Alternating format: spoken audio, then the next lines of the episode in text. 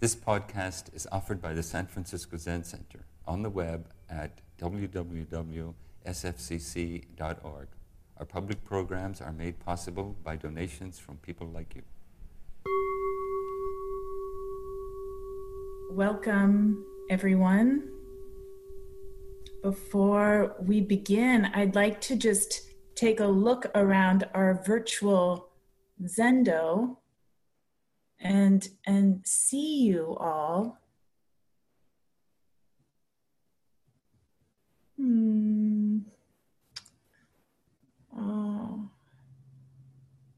As David Zimmerman said to me when I was nervous about my first Dharma talk, take a good look around.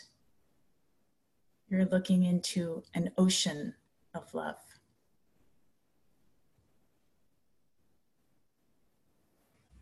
So, welcome everyone. Welcome to San Francisco Zen Center via our apartment on 300, uh, just up the street from 300 Page.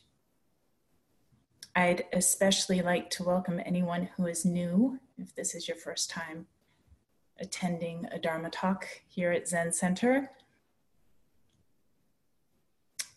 And I see that I wanted to welcome those joining us online, uh, but I realize we are all online. So here we are in our Zendo without walls. So, first of all, I'd like to thank Mary Stairs for inviting me to speak this evening. And I would like to express gratitude to Rinso Ed Sattizahn and Eijun Linda Cutts and all our teachers who walk with us always, even in the dark. I would like to offer the merit of our time together tonight, turning the Dharma. I would like to offer the merit to all of you on the front lines, on the front lines of the battle with COVID. And I'm especially holding in my heart those on the front lines of the protests calling for equality and the end of police brutality. I've been listening. And I hear that you are tired. For some on the front lines, it's been 12 weeks. For African Americans in this country, it has been over 400 years. I can't imagine how to the bone tired you are of this. I cannot imagine the toll, loss, and oppression and hopelessness has taken on you. Acknowledging this on every possible level is long overdue. I offer this Dharma seat tonight and going forward, this platform to amplify those voices. I am not going to empathize, but vow to do all I can to speak up for true change and for accountability, mine and others. And as a step in that direction, I invite feedback, especially from those of you who've taken a vow of anti racism, who have been studying your white privilege and conditioning, and from the people of color in our Sangha. Feedback on what I say from this Dharma seat tonight and from my leadership position in this temple. Please help me see what I do not yet see so that we can go forward together in this work of saving all beings. Dr. Martin Luther King had a dream, a vision of deep hope. We who take refuge in Buddha have a dream of deep hope as well. It includes all beings. It is the Bodhisattva vow, a vow that we won't give up until all are happy, safe, and free from suffering. And we hear your call, your plea to no longer remain silent. Although we are each precious individuals, at the same time, we are bound up together, as in the ancient image of Indra's net, or as Dr. King so beautifully expressed it, within a garment of destiny. In these days of pandemic and protest, the world burns with rightful rage. During these days, all I have, all I can do, is to turn to practice and to ask, what is practice asking of me right now? What is the world asking of me right now? I believe the world is asking us to heal our hearts. This is what practice asks of us moment after moment. It is the same request to not look away, to not look away from what is right here.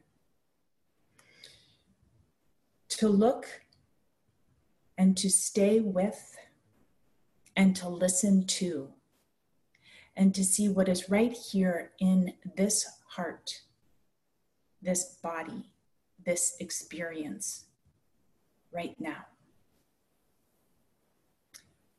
Beloved Buddhist teacher Pema Chodron reminds us with these words that learning how to be kind to ourselves, learning how to respect ourselves is important.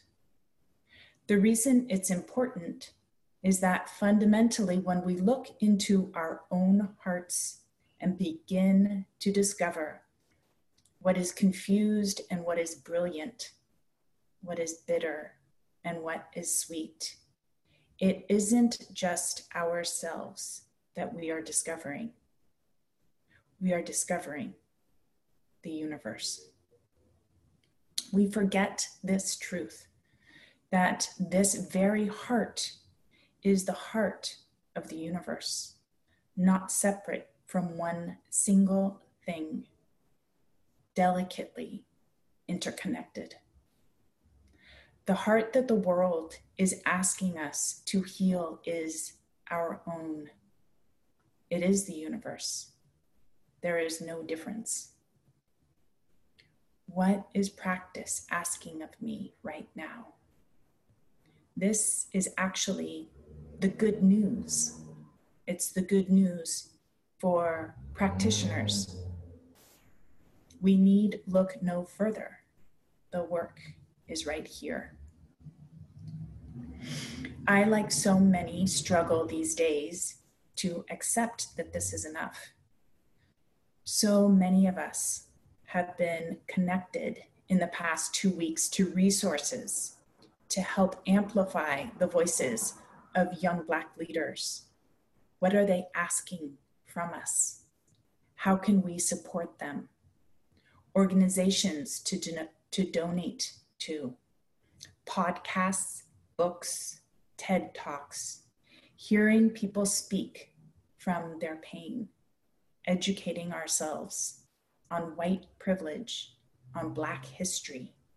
We want to do it all now. We know it is long overdue.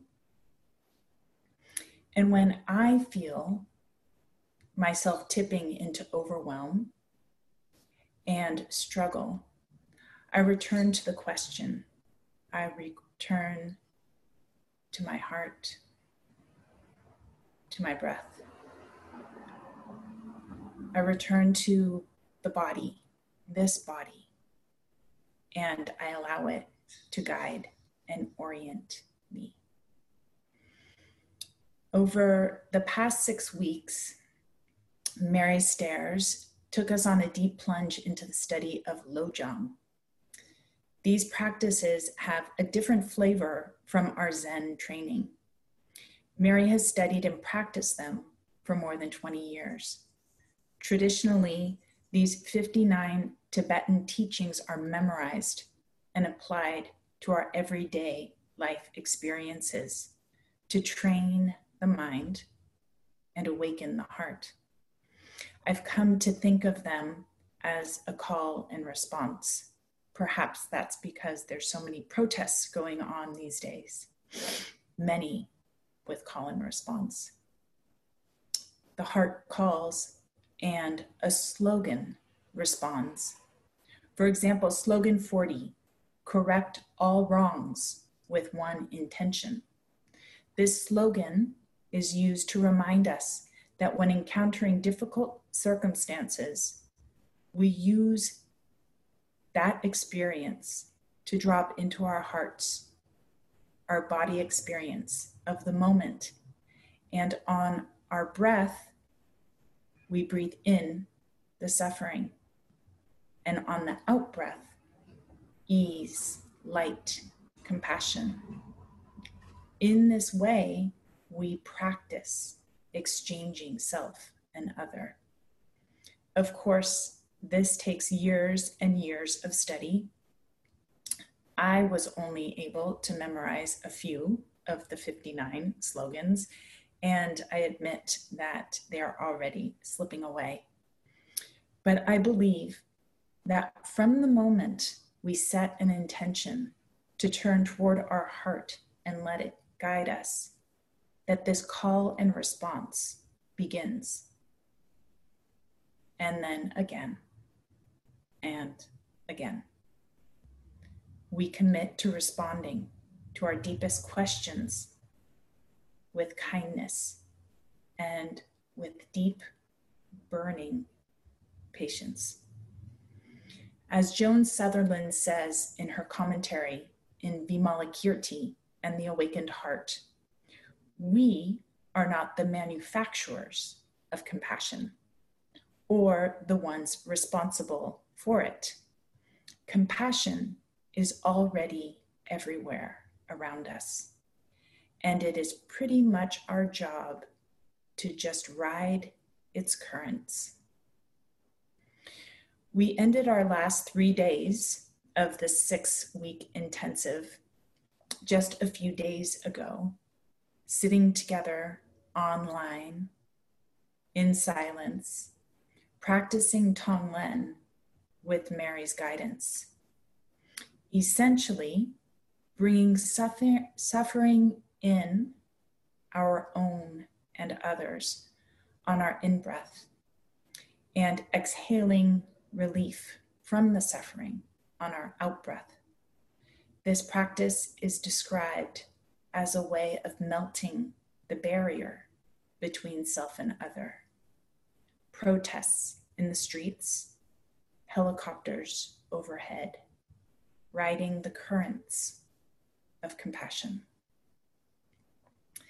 This may sound like a slow process, and the world is calling for us to act.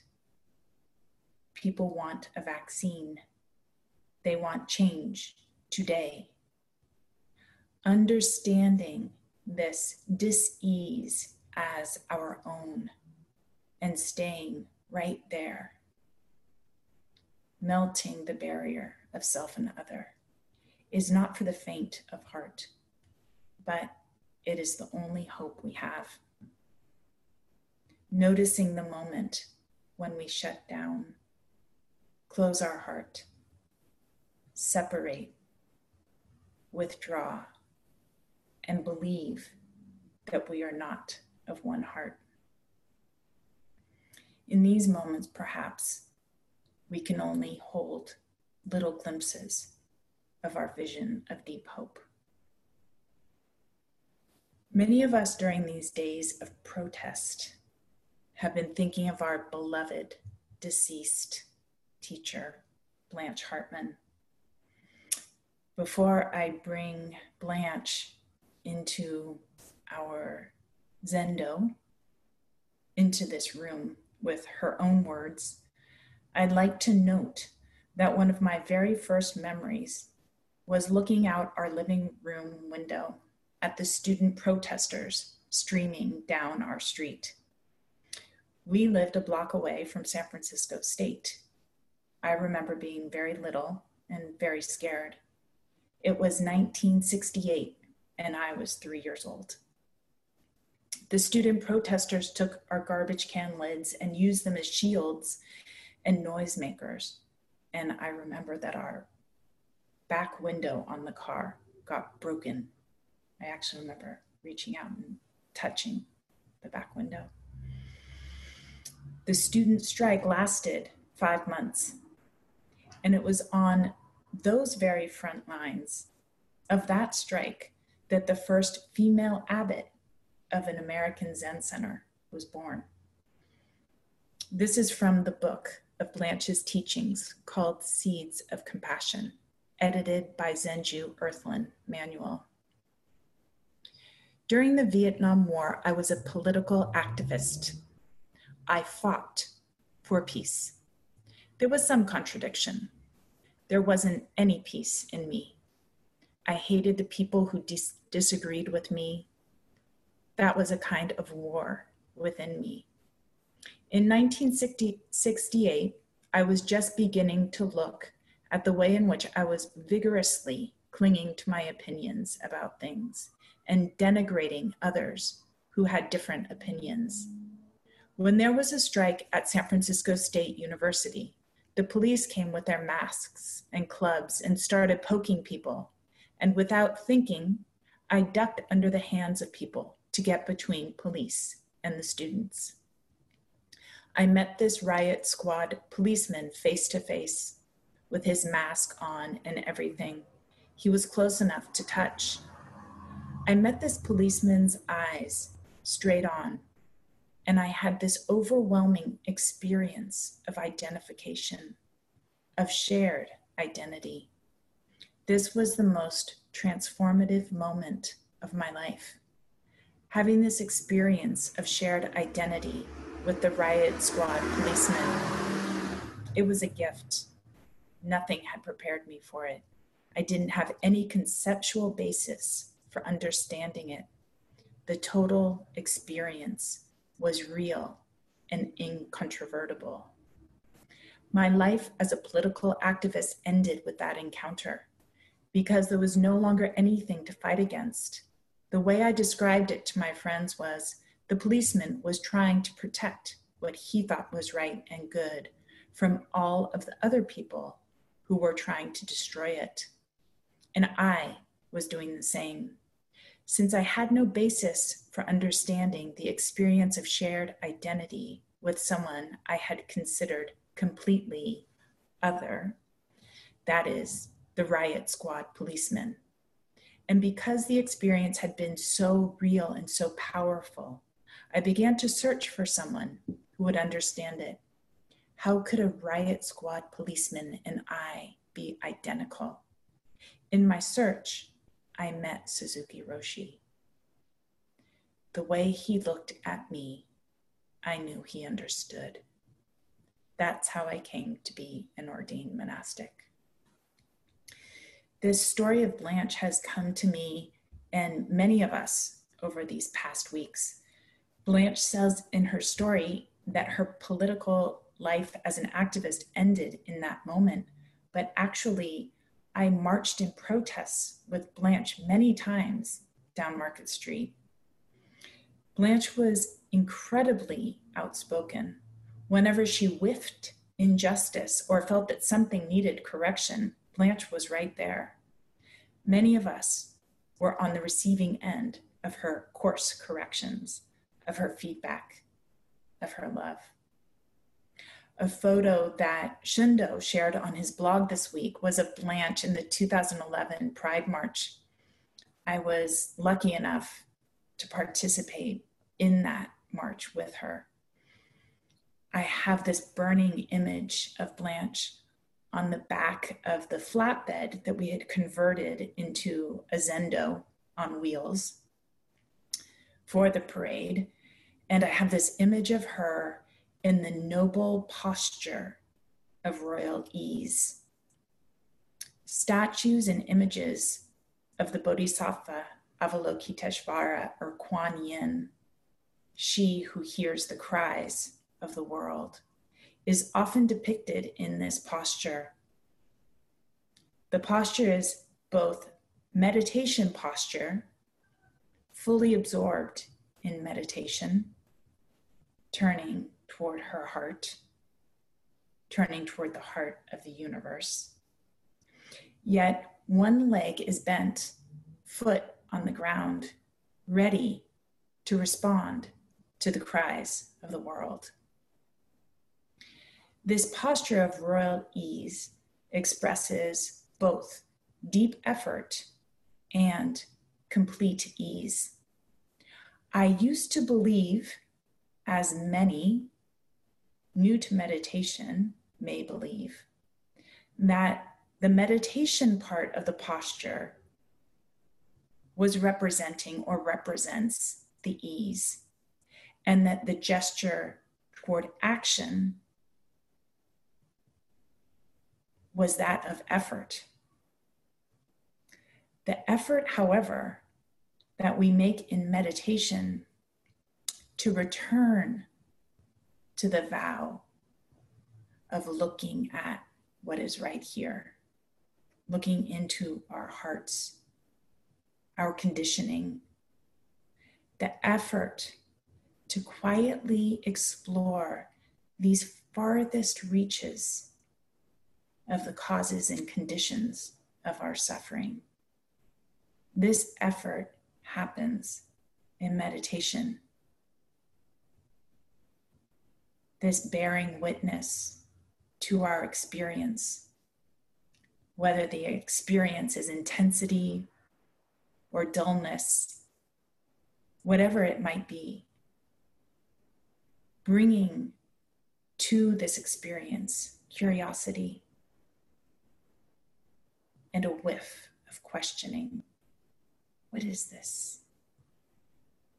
Is the response to the call of the heart.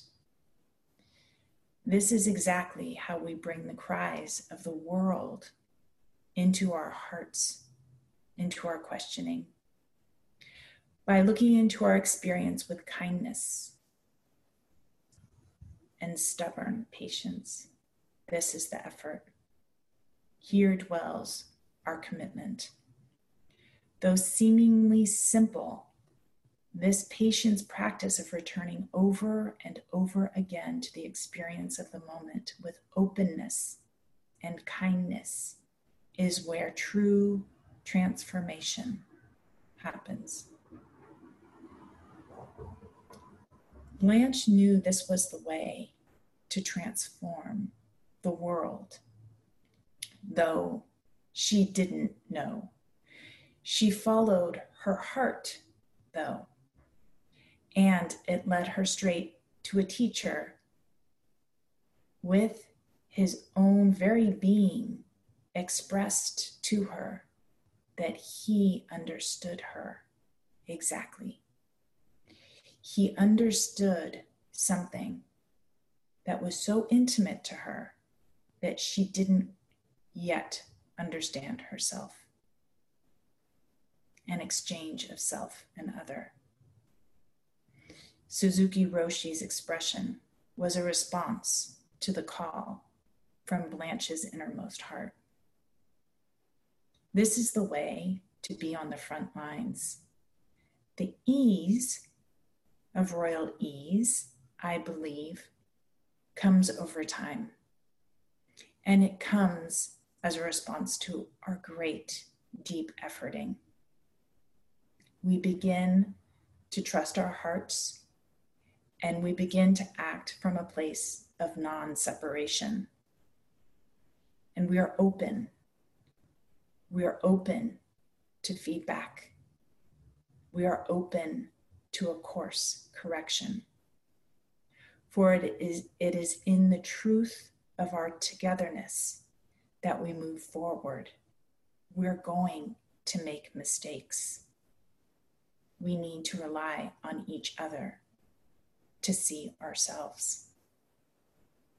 And together we ride the currents of compassion. So the world is calling us to no longer be silent about the inequalities we see all around us. It is from our deep silence that we move with ease to do what we know in our heart and no longer be silent. In the Buddhist tradition, the word sukha is used to describe the deepest type of happiness that is independent of whatever is happening. It has to do with a kind of faith, a kind of trust that our heart can be with whatever comes our way. It gives us confidence that is sometimes described as the lion's roar. When I think of Blanche on the back of that flatbed, moving down Market Street in a sea of rainbow flags, her roar meeting the multitudes, I too feel that confidence to meet what the world is asking of me. We are always asked to start right here with just this. What is available to me right here? Dropping into this body experience in this moment. The beauty and tragedy of our inconceivable connectedness. As Abbot David says, opening the aperture of our hearts. So I'd like to ask what does practice ask of you right now? What does the world ask of you right now? Thank you for listening to this podcast offered by the San Francisco Zen Center. Our Dharma talks are offered at no cost, and this is made possible by the donations we receive. Your financial support helps us to continue to offer the Dharma. For more information, visit sfzc.org and click Giving. May we fully enjoy the Dharma.